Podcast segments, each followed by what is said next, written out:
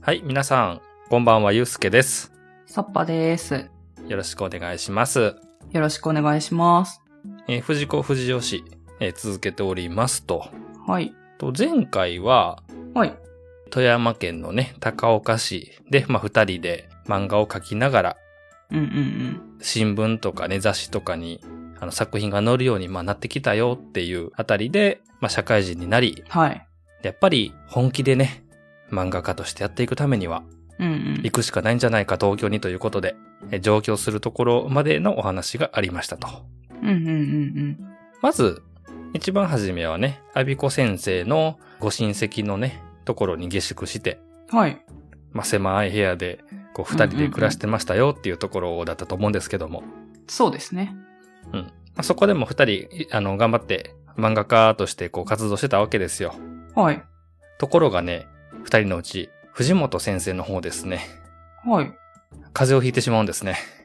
あー、まずいですね。ね。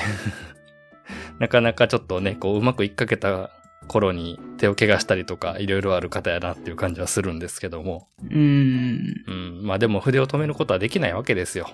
なるほど。ね。で、もうゲホゲホとうん。咳をして、うん。おいおい大丈夫かっていうふうに、こう、アビコ先生とかも心配するわけですよ。まあ、そうですようねん。。でもね、こう、こういうわけです。もう、病院に行くお金なんてないし、うん。こんなことで歩みを止めるわけにはいけない。うーん。そういうことでもう頑張って漫画を描こうとするんですけども、ある時に咳き込んだこの咳の中に血が混ざってたんですよ。おー。おー ってなんだこりゃってなるわけですね。うんうんうんえっと、藤本先生この頃にね、結核を患ってらっしゃったそうです。うん。あー、なるほど。うんはい。こう今となってはあまり聞くことの少なくなった、まあ、結核という病気ですけども、はい。これ、あの、1950年代ぐらいまでは、うん。こう日本での死亡原因の第1位だったんですね。うんうんうんうんうん、かかった人の半分がうん。はい。 2年以内に死亡すると言われてた、うん。そういう病気だったわけですよ。だから、うんまあまあ、大変な状況ですよね、これは。しかも、伝染するしね。そうですね。まあ、まずいレベルがまだマックスぐらいまでいってますね。今だと。そう。だけどね、この時はね、その、まあ、病院に行くお金がないとかね、その、そんなんもあったうし、んうん。あの、せっかくこうね、夢を抱いて上京してきたわけだから、うん。それに、結核ってこう、知られてしまうと、ね、高岡に連れ戻されちゃうわけですよ。ああ、はいはいはいはい。というわけで、もう、先生ね、気合で治したそうです。き、え、いや、病、 確かに病は気からとは言いますけど、うん。気合、気合ですか。なんか、すっかり良くなったね、みたいな、そんな感じで漫画になってました。ええ軽って。 うん。まあね、今はね、治療できる病気になったし、はい。なかなかね、その、死亡原因とかにはもう上がってこないようになってますけどね、この病気はね。うんうんうん。まあ、ちょうどだから、この頃くらいまでは、なんていうの、うんその、線の細い 人とかはね、こうようくんゲホゲホって言ってこう血吐いてるみたいな、よくいろんな作品でも見ますけども、そうですね。まあ、今一般的、一般的というか、まあ、今よりもうん。大衆的なこう死の病だったわけですね。うーん。ううん。まあでもね、ここで結果ね、治ったから良かったけども、じゃあ結核ですってなって、ね、連れ戻されてたらそれこそね、歴史も今のようにはならなかったでしょうし、まあ、そうでしょうね。ね、まあ結果往来っていう形ではありますけども、こういう困難もあったんだなっていうことですよね。うんうんううんん。まあいかに、この生活がギリギリだったかっていうこともちょっと伺い知れるような話。うん。うん。で、まあ、まあ出版社とかがね、東京にたくさんあるし、うん。まあそれが目的でまあ上京してきたわけじゃないですか。そうですね。なので二人は、えー売り込みを始めます。いろんな出版社にね、うん、うん、うん、うん。はい。僕たちこういう漫画描いてるんですと。うんまあ原稿持ってったりとかしながらね、こうう、ん。ドアを叩いていくわけですよ。うん、うん、ここまで、ある意味、まあ成功してる人っていうこともあって、うん。うん、うん、やっぱ一定の評価は得られるんですよ。うん。はい。すごいじゃないかって面白いね、この漫画っていうことで。うん。うん。ただ、時代はね、進んでるわけです。あら。はい。えっと、もうこの頃になるとですね、いろんな漫画雑誌っていうのがもう生まれてるわけですよ。はあ、はい。なんで、まあこれね、この頃に限った話じゃなくて今でもあるのかもわからないですけど、うん。うちの漫画にはちょっとこういう人気作があってねと、うん。こういう漫画を書いてほしいんだよって言われるんですよね。ああ、なるほど。ね、なんか。かちょっとありそうじゃないですか、こういうのって。はい。あの、二人の漫画面白いんだけど、ちょっとこの先生みたいな感じで書いてもらえないかな、みたいなことをやっぱ言われちゃうわけですよね。ううー。んん、難しいところよね、やっぱり。そうですね。こう出版社としてはね、流行る漫画を書いてほしいっていうのは絶対あるし、うんうんこういう路線で行きたいからっていうことで仕事を依頼するわけですから。うん。はい。うん。ただ、この二人はやっぱりね、自分たちの書きたいものと、うん。こう求められる、なんて言うんでしょうか。作風とかっていうのが、やっぱりこの、こう頼まれて自分の書きたくない漫画を書くっていうのはうん。嫌だと。うーん。うん。なので、えっと、これ以降、えっと、この二人はもう出版社に売り込むっていうことはもうしなくなったようですね。ああ、なるほどう。ん。こう、思い描いてたこの夢というかね、っていうのと現実にやっぱり乖離があったと。うー。うんん。ね似せて書いてくれたら載せてあげるよ、みたいな。ちょっと、ちょっとね、もうプライドとかもあったでしょうし、そのね、この時はうね。ん。うんで、まあ、漫画を描き続けた二人は、またあのー手塚先生のところに行こうってなるわけですね。はい。で、この頃、あの、手塚治虫先生はですね、すでに上京されてたんです。うんうんうんうん。はい。彼が住んでた場所っていうのが、東京都、豊島区、うん。椎名町にございます、時和荘という場所だったんですね。あら。はい。はい。時和荘ですよ。出てきましたよ、ついにね。はいはいはえっと、この、えっと、マンションというか、まあ、アパートですよね。いはい。はい。えっとね、1952年に手塚先生がまあ入ってと。うん。で、出版社、その時に手塚先生が連載してはった、こう出版社の勧めで、はい。この同じ出版社に連載を持ってる作家人っていうのをみんな住まわせたんですって。うんうんうんうんうん、なので、時和荘というまあ名前なんですけども、まあ漫画荘というこう愛称がついていたと。うん。うーん。でそこに今訪ねるわけですよ。はい。まあ以前はね、宝塚市に住んでた時に訪ねたこともありましたけども。うんうんなんかちょっとね、この藤子、藤尾漁師と手塚先生のこう関係性みたいなものが、どんどんなんか近しくなっていくのを感じて、こう読んでると楽しい話ですね、ここは。うん。うーん。はいはいはい。そうだ、行ってみようって言って行く感じ。 で、この時はそうにはですね、はい。一人のキーパーソンがいらっしゃるんですよ。うん。えっとね、漫画家の寺田博夫さんという方がいてはって、はい。この人ね、あの、いろんな、あの、後にね、この時和荘出身の漫画家さんが、時和荘のエピソードを書いた時に、うん。あの、兄貴分、リーダー格みたいな感じでよく登場する方で、あー。うん、テラさん、テラさんってすごい親しみをね、持って呼ばれてる、まあ本当にお兄さん的な人だったんですね。はいはいはいはいはい。なんかこう面倒見がすごく良くて、うん。で漫画だけじゃなくて、あの、私生活の相談とかも乗ってくれたりとか、うん。あとはあの、家賃立て替えてくれたりとかね。 おー、なる ほど。超兄貴分って感じですよね。うんうんうん。ご自身は、えっと、スポーツ系の漫画、野球とか、その、柔道とかの、はいえーまあ、漫画とかを書かれてたようですね。うん。うんうんううんん。はでこい。の寺田博夫さん、寺さんという方が、うんまあ、彼が迎えてくれましてと。はい。あいらっしゃい。手塚先生ならもう今缶詰なんだよっていうね。 うーん。ね缶詰っていうのはあれですね。なんていうのもうずっと昼夜問わず、あの部屋の中でこう作品を書き続けるというあの状態ですよね。はい。まあ、人気漫画家さんですからね。ねで、先ほどあの出版社に売り込んだ時の話をしたんですけども、はい。こう漫画をめぐる状況っていうのはだいぶ進んでるんですよ。うんうん。でこの頃はですね、ものすごい勢いでまあ発展していってと。はい。で、漫画雑誌が急激に増えてと。うん。なんかほら、よく、あの、ね、ネタとかで見るような、この出版社の編集の人が、先生先生って言って、この詰めかけるみたいなあるじゃないですか。はい、ありますね。あ、あんあんな時代ですね。ああ。もう、なんか作品できるまでここで待たせてもらいますみたいな、 うんうんうんありますよね。うん。はい。たまにパロディとかでね、ドラえもんとかエスパーマミとかに、こういう漫画家がね、登場したりとかしますけども。うんうんうん。で、まあ、手塚先生もすごい売れっ子だけど、もちろんいろんな方がいらっしゃったわけで、はい。もう、なんていうのあの、無理なスケジュールでもうめちゃくちゃ働いてたりとか、まあ、してたんですよね、漫画家さんが。うーん。うん。まあ、あの、過労でね、亡くなってしまうような漫画家さんも出てくるような、そんな時代です。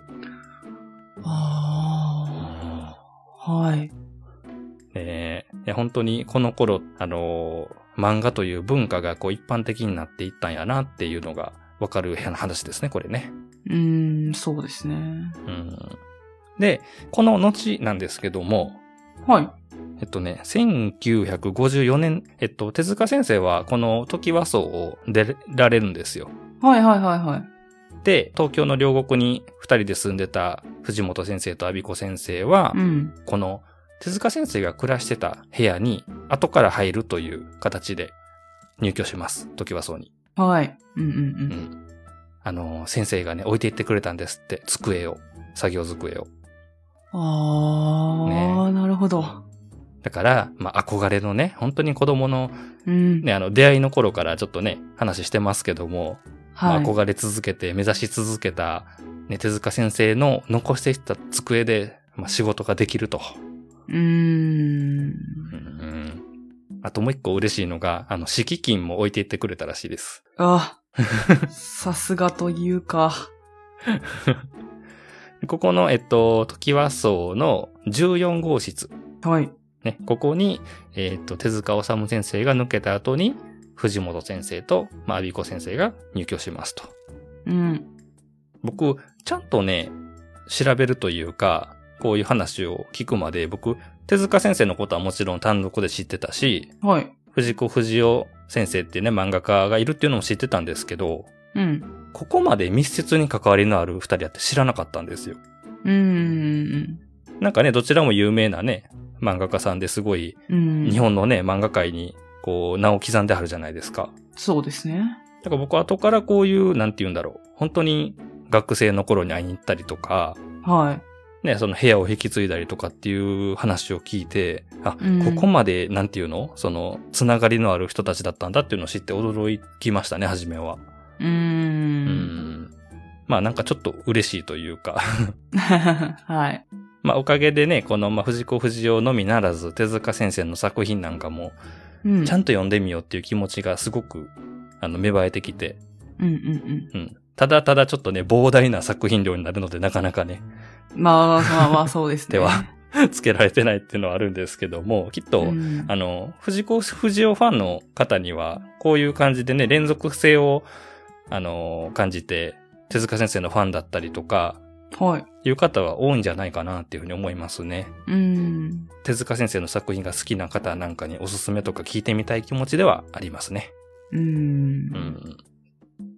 で、まあちょっと、えっと、話がそれましたけども、えっと、はこいの頃ですね、うん。さっき登場した、まあ、寺田博夫さんね、寺さんね、はいはいはと、あと藤子不二雄い。あの、うん藤本阿鼻子。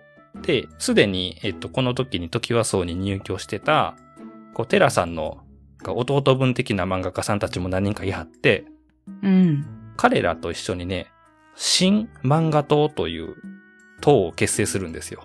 と、はい。うんはい。で、この人たち何やってたかっていうと、うん。月に一回集まって、こう、これからの漫画について語り合うとかね。 ああ、なるほど。はい。なんかいいよね。うんうんあとは、えっと、合作みんなで書いた、えっと、漫画を雑誌にこの載せたりとか、うん。うんうんうんうん。。そういううことを、まあ、してたようです。へんーなので、やっぱりね、この若手の漫画家さんが、こう、集って一緒にね、共同生活してるっていうのが、まあはいただただ一緒に住んでるわけじゃなくて、うん。まあ、若い漫画家さんたちが一緒にこう、活動するような時間とかも取ってたと。うんうんうんうん。なんかもあのね、青春って感じが すごいして、うん、そうですね。好き。めめっっちゃ好き、こういう話。はい。というわけで、まあ、あのちょっとずつね、そういう存在とかを認知されてきてですよ。時はそうという場所の。 はい。で、えーお二人の元にも、うん。まあ、仕事がちょっとずつね、来るようになってくるわけですね。うんうんうちの出版社で読み切りの作品書いてもらえませんかとか、うん。うーん。今度こういう企画で考えてるんですけども、連載持ちませんかとかね。はいはいはい。もうなんかこう、思い描いてたこう漫画家って感じの日々が訪れるわけです、二人にようやく。うーん。ねえ。でも、忙しくて忙しくて二人は。はい。あの、もう一晩中、もう徹夜でね、漫画を描いて、部屋の明かりが消えない夜なんかもあったようですね。ええなんか一気に売れっ子というか。そうですね。ね。なんで、テラさんとかもね、大丈夫かって無理するなよ、みたいな。 うん。まあ、面倒見てくれたりとか。うんうんうん。で、えっと、ふるさとにね、手紙を書くわけです。藤本先生は。お母さん元気にしてますかと。うん。うん。ね、僕たちは、あの、手塚先生の、ね、残していった、えー部屋に暮らしていますって。うん。ね、どんどん仕事も増えてきて、忙しくなってきたけども大丈夫だよ。ね、体には気をつけてくださいね、と。はいはいはいはい。で、まあ、あの、忙しくなったけども、今度の正月には家に帰るから、ということで、えー手紙を書くわけですね。。うんうん。はいうんはい。そして、正月が訪れます。はい。まあ、一気に、あの、何、実家のシーンにこの漫画映るんですけど、もう、超リラックスしてるわけですね、先生。 まあまあまあまあ。わかるよね、なんかその感じね。うん、わかりますね。ね。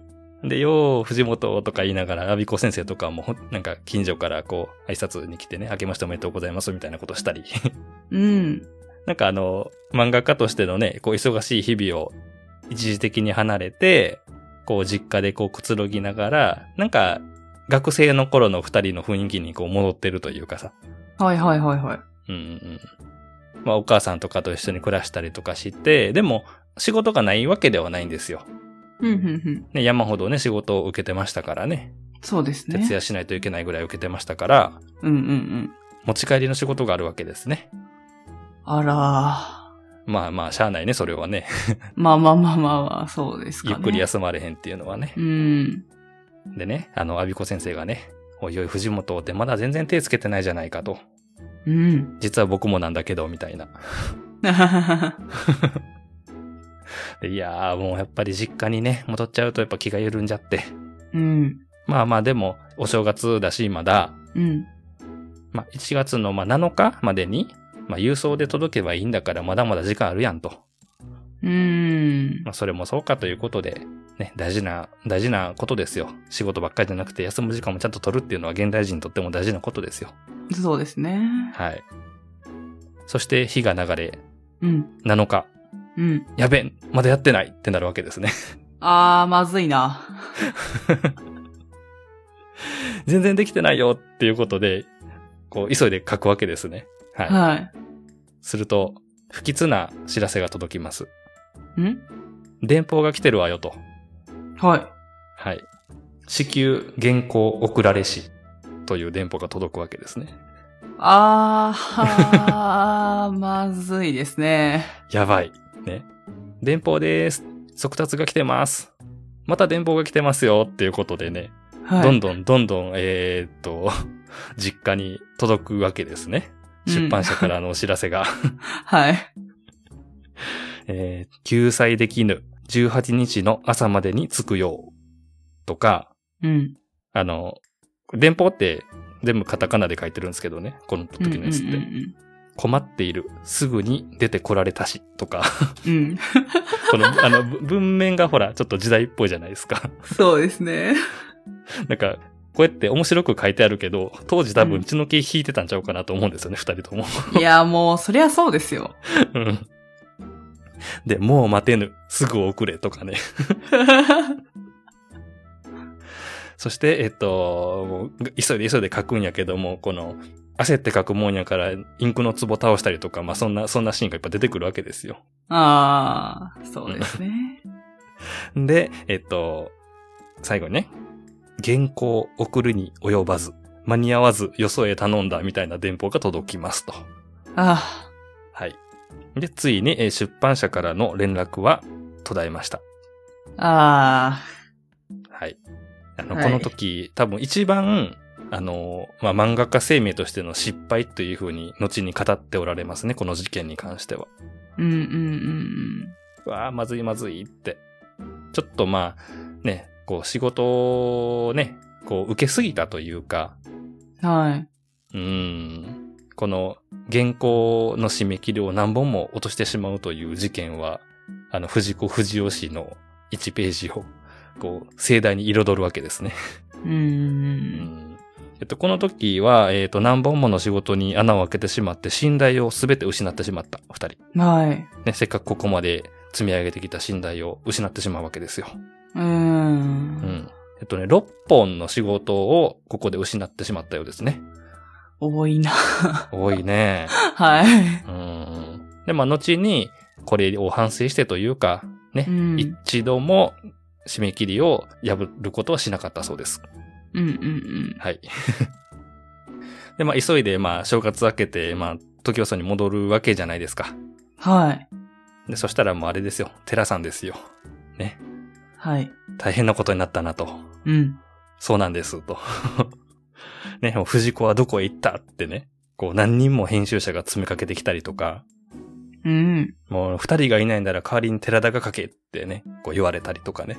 おう。ーん もう、あの、ご迷惑をおかけしました、すいません、すいませんっていうことで、もう、謝って。うん。で、あの、出版社にも電話をかけまくってね、もう今更電話してきたって遅いよっていうふうなこと言われたりしながら、うん。まあ、まあ、どうにかこうにか、ようやくまあ嵐は去りましたと。はい。はい。そろそろ春だねって言って、窓の外見てるんやけど、うん。あの、この二人には春を越えても仕事は来なかったようです。ははい。 まあちょっとね、こう、今思うとね、この漫画家さんにもこういう若気の至りというにはちょっと大きすぎるけども、失敗があったんだなと。ぁそうですね。ねえじゃあちょっと今回はこの辺までのお話にしましょうか。はい。はい。じゃあ終わっていきます。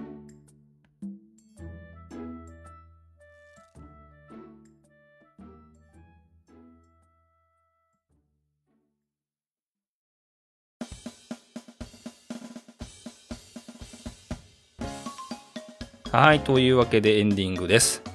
はい。えらい失敗をやらかしましたね、お二人。やってしまってますね、完全 に。いや、僕もね、はいた。まにあるというかその仕事をねこう持ち帰ってしようっていう時あるんやけど、結局家ではできないんですよ。うん。あのねこう完全にもうくつろぎモードになっちゃうというかはいはいはい、はだい。から手つかずのまま結局ね次の日職場に持って帰って 結局職場でやんねんみたいなことはあるんでうん。わからなくはないんですけど 規模がうんなんかねそうですね。ねこのような失敗もあったそうなんですよ。うんうんうん。まあね、東京に出てからのしばらくの2人の道筋を今日聞いていただいたわけですけども、どどうですか、サッパさん。いやー、まあ、そうですね。いやー、ちょっと、その、なんだろう。あの、正月に、あの、仕事やらないの、うん夏休みの宿題、最終日までやらないのとめっちゃ似てるなとか思いながら、 わかる。そう、でも、問題の規模が違いすぎるみたいな。 ねやっぱりこの頃そんなね、あの、うん気軽に東京とね、富山を行き来するような時代でもなかったでしょうから、そうですよね。ねこれ電報っていうのがリアルじゃない、なんか。うんうんうんあうのん。電報ってほら、あの、電話のシステムでね、届けるやつなんで、距離が離れててもね、こう、割と早めに届くようなやつやから、うんうんこうこの切羽詰まってる感がすごいわかるなっていううん。うん、そうですね。意外とねこの2人やらかしてるなっていうのが僕の感想なんですよ まあ、そうですね。結構やってますね。 ねはい。まあねあのーこうすごい人やとは僕は思ってるんですけどもこういう失敗エピソードとかもこう聞くと逆にねあこんなこともあったんだっていう感じでこうさらにうんこう好きになるじゃないけどもねはい。こう何もかも完璧な人じゃなかったんだなっていうあたりがすごんく好感が持てますよね。う。うんんで、えっとまあ、この後時よそにまた戻りましてと、はい。まあ漫画家としてのまあ再スタートをかけて頑張るわけですけどもこの2人は。うん。まあ、いろんなね、あのー後に有名になる漫画家さんとかも集っていくわけですよ。うんうんそのあたりのお話が次回はできたらなというふうに思っております。うん。はーい。はい。じゃあ、えっと、今回は終わっていきますね。はい。えー少し不思議ないと、この番組では皆様からの感想、反応、それから藤子不二雄作品への愛、どしどしお送りいただければと思っております。はい。じゃあサッパさんに、えー宛先の方をお願いしましょうかね。はい。えー、メールアドレスは fushigi7110.gmail.com。ツイッターのアカウント名は少し不思議ないと。ハッシュタグはハッシュタグ不思議な。不思議はひらがな。なはカタカナで検索してみてください。はい、それから、えーお名前だけで送っていただけますメールフォームの方もご用意しております。エピソードの概要欄、それからツイッターの、えー少し不思議ないとアカウントのプロフィールのところに、えーリンクがありますのでご活用ください。はい。というわけで、えー皆さん、次のお話でお会いしましょう。さようなら。またねー。